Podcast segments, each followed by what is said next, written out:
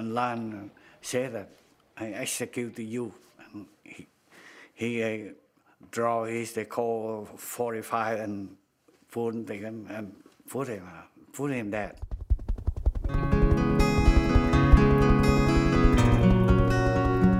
Former South Vietnamese Marine Tran Ngoc Tuan is describing a moment that you probably already know because of the most famous photograph from the war in Vietnam. For most of this podcast, we've talked about the choices Ken Burns and Lynn Novick made and the big issues they grappled with as they made their documentary. But sometimes it takes a small thing to capture a very big idea. And so today, we're going to talk about that photograph. It's a picture I think a lot of you have probably already seen. It was taken on a city street in Saigon. On the left, a man in a vest and a shirt with the sleeves rolled up has extended his right arm. He's holding a revolver. In fact, he's just fired it. And to the right, we see the man who's just been shot. He's skinny and he wears a plaid shirt and shorts. His face is tensed against the blow, but it's too late. You can see his temple bulging as the bullet rips through it. The man with the gun was General Nguyen Ngoc Loan, the South Vietnamese chief of national police. The man he killed was Nguyen Van Lem, a member of the National Liberation Front who had been accused of murdering an entire South Vietnamese family. Eddie Adams, a photographer for the Associated Press, captured their confrontation during the Tet Offensive in 1968. Adams won a Pulitzer Prize for the photo, and it's become justly one of the most famous pictures taken during the conflict. But Adams wasn't the only journalist there that day.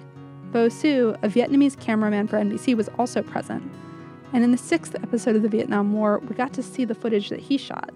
And for me, it changed everything I thought I knew about that iconic, terrible moment. I'm Alyssa Rosenberg, and you're listening to The American War, a podcast about how America lost its way in Vietnam and how Ken Burns and Lynn Novick are trying to help us find our way back. I'm here with Ken to talk about episode six of the documentary. So now, Ken, obviously there's more to the Tet Offensive than one act of violence or one picture. But one of the things I found so striking about this episode was the footage of Nguyen Van Lem being executed by General Loan on a public street in Saigon. It seems like that moment, which became a very famous still photo, was a major turning point for a lot of your sources as well. There's so many iconic still photos from the Vietnam era, and one thing you do often in this movie is show the audience video that supplements those images. Are there things you're trying to get them to see by putting both of those kinds of images on screen and showing them these scenes in two ways? Um, you know, the Eddie Adams is in a class by itself. It's the only moment in the film in which we get truly meta and stop and dissect the photograph, look at the the um, you know the the contact sheet. It's very interesting that you bring it up because I lived for it for many, many years, from when it took place in '68 until whenever Peter Davis's uh, wonderful documentary Hearts and Minds came out, in which I was I can't even begin to describe how disturbed I was by the footage of the of the assassination that was taking place and captured by the NBC cameraman along with Eddie Adams's photograph. And so um, I've spent my life celebrating the sort of DNA that a single still photograph uh, is about. But in in one case, the footage has its own primacy. While Eddie Adams's photograph was on the front page of every um, newspaper, uh, it seems, across the world, as well as the country, and had profound influence on um, turning people's opinions about the war. Uh, uh, it, it is the footage that in some ways has uh, the power uh, to see the cavalierness with which Loan steps up to him and kills him, the drinking of the beer afterwards, but more importantly, the way Lem falls, uh, the way the blood um, gushes up, uh, you know, eight or ten or twelve inches from his head for a moment, the way the pool of blood. And NBC, to their credit, insists that we only use exactly what was being shown, no more and and more importantly, no less. Uh, for those of us uncomfortable by that sort of stuff, and for me, um, we had a screening with, uh, uh, you know, an internal screening of this episode a few years ago, and uh, we had a, at that point a young intern named Frank, and Frank came down as, as, as is the case in every screening. Everybody has a chance to say something, and he was clearly upset And he said, I've grown up with violent images. I've watched, you know, uh, you know, TV shows and movies and comic books and graphic novels and uh, mostly the video games that young boys of his age have played all their lives. Violent video games that, as a father of daughter, I thank God every day that they have not had that. And he said, but that guy's really dead. And he started to cry. And um, you know, at that point, I just sort of said, you know this is this is a real film we're making. And we all nodded and comforted him and said yeah he is dead. And i just thought you know as we wring our hands with safe arguments without any empirical data that our kids are different and they're numbed and inured that somehow uh, that footage and that photograph got through to uh, uh, one kid. And and I've seen it in other places not as profoundly as our Frank but um, made a big difference I think for me, I mean, you talked about the beer and the way he falls, but the thing that has always stayed with me is sort of the looseness of the general's wrist yeah. as he's sort of waving the revolver yeah. around. That's what I meant by cavalier. It's just yeah. so it's just so run of the mill, as if the e- extinguishing. And look, you're in the military; that's your job. But just the cavalierness of a surrendered prisoner or a captured prisoner. Or, whatever it is, and it's a spy, and obviously there, you know, he's lost uh, comrades in this, but there's no justification uh, for that moment uh, in any rational scenario. Any humane scenario is probably the better way to describe it. And so what it becomes is an abhorrent mirror to the possibilities in ourselves. This episode is called Things Fall Apart and it has to do with uh, William Butler Yeats um, poem that Robert Kennedy cites in a in a uh, editorial that he writes that year, opposing the war in in kind of no uncertain terms in the New York Times. Uh, but uh, it's also about the, what the title of the next episode is about the veneer of civilization. Uh, this is how close we are, and I always feel that all of these images here are mirrors. They ask us and I think one of the gifts of filmmaking is that it permits us to order and sequence images to remind us of not what happens, but also what we are capable of, uh, of ourselves. And so I think I want, uh, I don't want just, you know, Frank's realization that he's dead. Implicit behind that is our own culpability in, in what's taken place. And look, murder and war, they're synonymous. But there's something about that moment, that photograph and that footage that are the, you know, it's the heart of darkness of the whole story. So you mentioned the primacy of the still photograph in your work a minute ago, and I, one thing I learned when I was reading more about this photograph is that Adams came to believe that it didn't tell the whole story, and even the video doesn't tell the whole story, and that you know Lem was accused of murdering a family of, I think, six people, right? Right, right. And so, I mean, still photography plays an incredibly important role in your work. Do you ever feel distrustful of the photos? All, all the time, of course. Of course, uh, you know, the subjectivity of everything is, is always there. Let's just go back one episode to Musgrave's admission that they never took a prisoner. You know, he said, you know, we did not torture and we did not mutilate you know, which is sometimes what they found uh, when they went back after a battle when they couldn't bring back all their wounded and found mutilation. But he said if you came into our hands, you were just, an, uh, you know, just one sorry. which means there took place an off-camera execution, exactly the same as uh, as Lem. It's just not in front of a camera, and does that make it any less real? Yeah. I mean, do you think that something like this, where you have both the photo and the video encourages audiences to think a little bit more critically about an image like that. I mean, it's not as if the yeah, video debunks it, but well, no, no, no. I think that's exactly right. I, I thought that for the first time, I've always felt that the still photograph gave dimension to something that was essentially uh, one dimensional, which is footage, or two dimensional. It just you could you could just describe what was going on, and that's what it was good for. The photograph allows you to arrest things, and that's what happens. If you look at the first moment the narrator talks in our film, it's the first time you're seeing still photographs, right? Everything before has been live cinematography or footage, right? And for the very first time, you're seeing uh, still photographs, and they will be for the entire introductory narration that delivers you to to Bao Ninh, our our North Vietnamese, who ends the introduction. So, uh, yeah, they're hugely important, but in some way, I think somehow this footage in combination, just like with Kim Phuc and the still photograph that Nick Ut took of, of her running down the street naked, uh, the footage and the photograph go hand in hand. And in terms of this, you know, long held desire to kind of wake these moments up, these long gone moments up, they, they, they work in concert uh, pretty well for our understanding of it. I guess the third image would be the, the girl, um, leaning over her friend uh, who's just been murdered at Kent State as sort of the third of the famous iconic images that you know really transformed our understanding of, of the war. And even then, what I had never known until I got to this project is that she's wearing a shirt that says slave on it. It just says slave. And the way the contrast of a newspaper and subsequent reprintings, nobody had dug that out. And if you go back and look, her, her, her shirt says slave. Of which we are all, James Baldwin told me in Statue of Liberty, slaves to something, money, or hating Jews, or, or whatever it is. Well, it's interesting. When I was writing the questions for this conversation, I think I was in a place where I was feeling a little skeptical of still photography. And then I don't know if you saw the photo that Ryan Kelly, a local news photographer, took in Charlottesville of that car plowing into this crowd of people.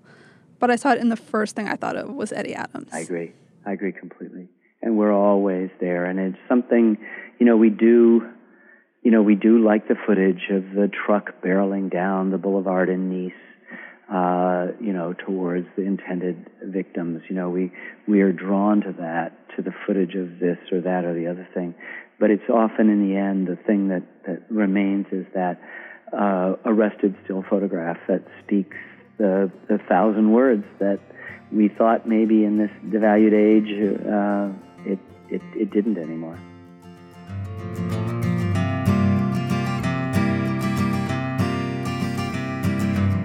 If the Vietnam War reminds us all over again how powerful a single still photo can be, it also can be overwhelming to sort through all the photography that came out of the conflict. So, why does this picture stick with us? I've talked about how that picture affected me, but I wanted to know what it meant to the filmmakers.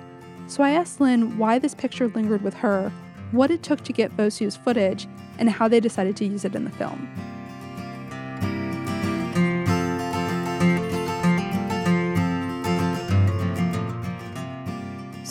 By this time in the war, Americans had already seen graphic images and disturbing footage out of Vietnam, including Morley Safer's CBS broadcast from Cam Ne. Other than the fact that it's such an amazing photograph and such a piece, amazing piece of photographic serendipity, why do you think this photograph made such a strong impression on Americans? I think it has to do with there's lots of, if you think about it, you see photographs of people who have been killed, and you see people who have been wounded um, and you see people that are being menaced, threatened, maybe with a gun pointed at them or a you know bayonet at their stomach or something like that. But it's very rare to see a photograph of a person who is in the act of dying right that moment. There's not a lot of pictures like that that I can think of, if any. So it's the urgency of that moment being frozen that is so indelible. And I think it invites the viewer to step into that moment in time in a way that it's easy to distance yourself from a dead body, although you shouldn't, because you have to think. One should think about who was that person and what happened to them and how did they die. And you know, out of respect, we should never uh, not think about those questions of the humanity of a corpse. But here's a living person who's dying in that moment. So they're not dead yet. So you can't just walk away. You can't just look away. I think that has part of it. And then you're looking at the person who's murdering them. So you're seeing an act happening. And again, if you see a corpse or you see a, even someone wounded, you don't see the person who shot that person usually right there. It's a, a, a little drama of the war that's happening while you're looking at it, and it's frozen for all time. It's extraordinarily powerful. When did you first learn that there was video footage instead of just a still photograph? I first understood about the video footage from seeing Hearts and Minds. Mm. And I remember being completely shocked, completely shocked. What was the difference between seeing, seeing the still photo and watching the video? I mean, I know it's shocking, but yeah. beyond that, Well, what? Yeah, we. I I think that the footage goes by quickly. It only lasts as many seconds as it lasts, and then some other image comes along, or then it's over, and you don't have to keep looking at it. So it's horrific in that it's in color and the blood is red, and you hear the sound. If, if in our case we've added sound to it, so you you know it's real in a way that's gruesome and deeply disturbing. And you know, how many of us, other than this, have really seen someone being killed right in front of our eyes, and then lying there dead and the blood spurting out of his head? I mean, it's it's unimaginably grotesque, but it's over. And then you can go look at something else or not. But the photograph doesn't go away; it just stays there. And so I think you have a chance to really contemplate what's happening and what happened before and what's happening in that moment, what's going to happen after in a different way because it's a still photograph. And if there's no better or worse, it's just they're different. Now, I know NBC has been very cautious with licensing this footage over the past 49 years. So, how did you persuade them to allow you to use it in the film? Yeah, that I, I, I that's really um, all the credit for that goes to Sarah Botstein. We uh, were able to explain to them that it was important to us to include this footage because it rep- it was shown on television and it did play a part in Americans' understanding of the war. And we would not put it in some kind of violent montage of just you know horrors of the war, but it would be shown in context. What happened? Why? Who was there? What was its effect? What was actually shown on television? How does it relate to the photograph? And it would be in a larger context of the whole history of the war, and that we would sort of treat it with the respect and um, authenticity that it deserved. And at the screening that we had, the um, woman who's in charge of all the licensing for NBC came, and she said that she'd never seen the footage used in that way, and they were really pleased that it was in the film and that it belongs here because it's an extraordinarily important moment, and you know people need to know what happened, but they've been reluctant because they don't want it to be just sort of cheapened and sensationalized. I spent some time with you while you were editing the movie, which was just fascinating to see. And part of what was really interesting about that process was seeing you leave enough space for people to just react to or absorb what they'd just seen, you know, whether it was adding three frames of black here or four there. For this footage in particular, what did you take into consideration sort of about how the audience would react and what you needed to give them in terms of time Yeah. to process? what we really tried to do first was to find out what exactly was shown on television because we did want to show our audience what the American public actually saw. And so we, we wanted to cut off the footage um, after um, Lem is shot and lying on the ground and the blood is spurting. You know, how long the camera rolls for quite a long time. Uh, and the footage goes on, but we didn't want to keep it going more than what the public actually saw. And that required Mike Welt, our producer, to spend some time going back and forth with NBC to try to find out exactly how long that scene lasted in the broadcast. And so that's how much time we show of it, and then we have to cut to black, and you have to kind of think about it. And that's just a very intuitive process. Um, and you know, we watch it over and over again ourselves, and we bring people in to see it, and we sort of gauge people's reactions who don't know anything about it or don't know what to expect. And um, you know, through a, it's really a trial and error. Add a little bit of black, take a little bit out.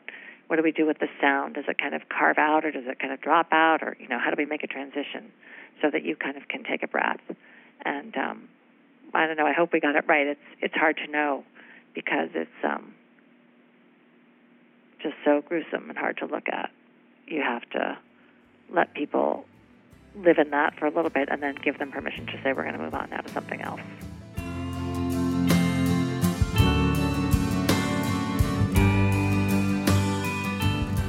Eddie Adams' photo is one of those pictures that stays with you forever. I know it stayed with me since I've seen it. And Ken and Lynn have a point. It says a lot not only that this execution happened at all, but that the people who did it were comfortable doing it in front of a photographer and a cameraman. Seeing Loan's body language in the footage made me realize this killing wasn't just public, it was carried out casually. That's a hard thing to understand, but it was at least one reality of the war in Vietnam, and General Loan wasn't the only person who crossed the line like this. One of the most striking things about the Vietnam War is the frank way that people in it talk about war crimes, even ones that have long been taboo in Vietnam.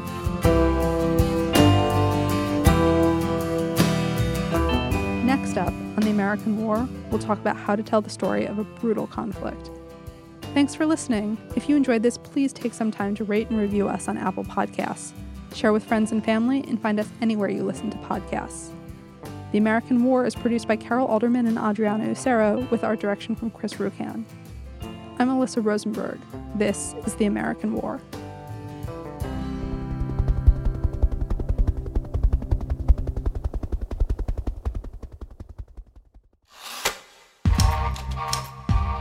If you like the American War, you should check out some of our other great podcasts, like Cape Up with Jonathan Capehart, where Jonathan brings you the voices you need to hear on the topics you try to avoid.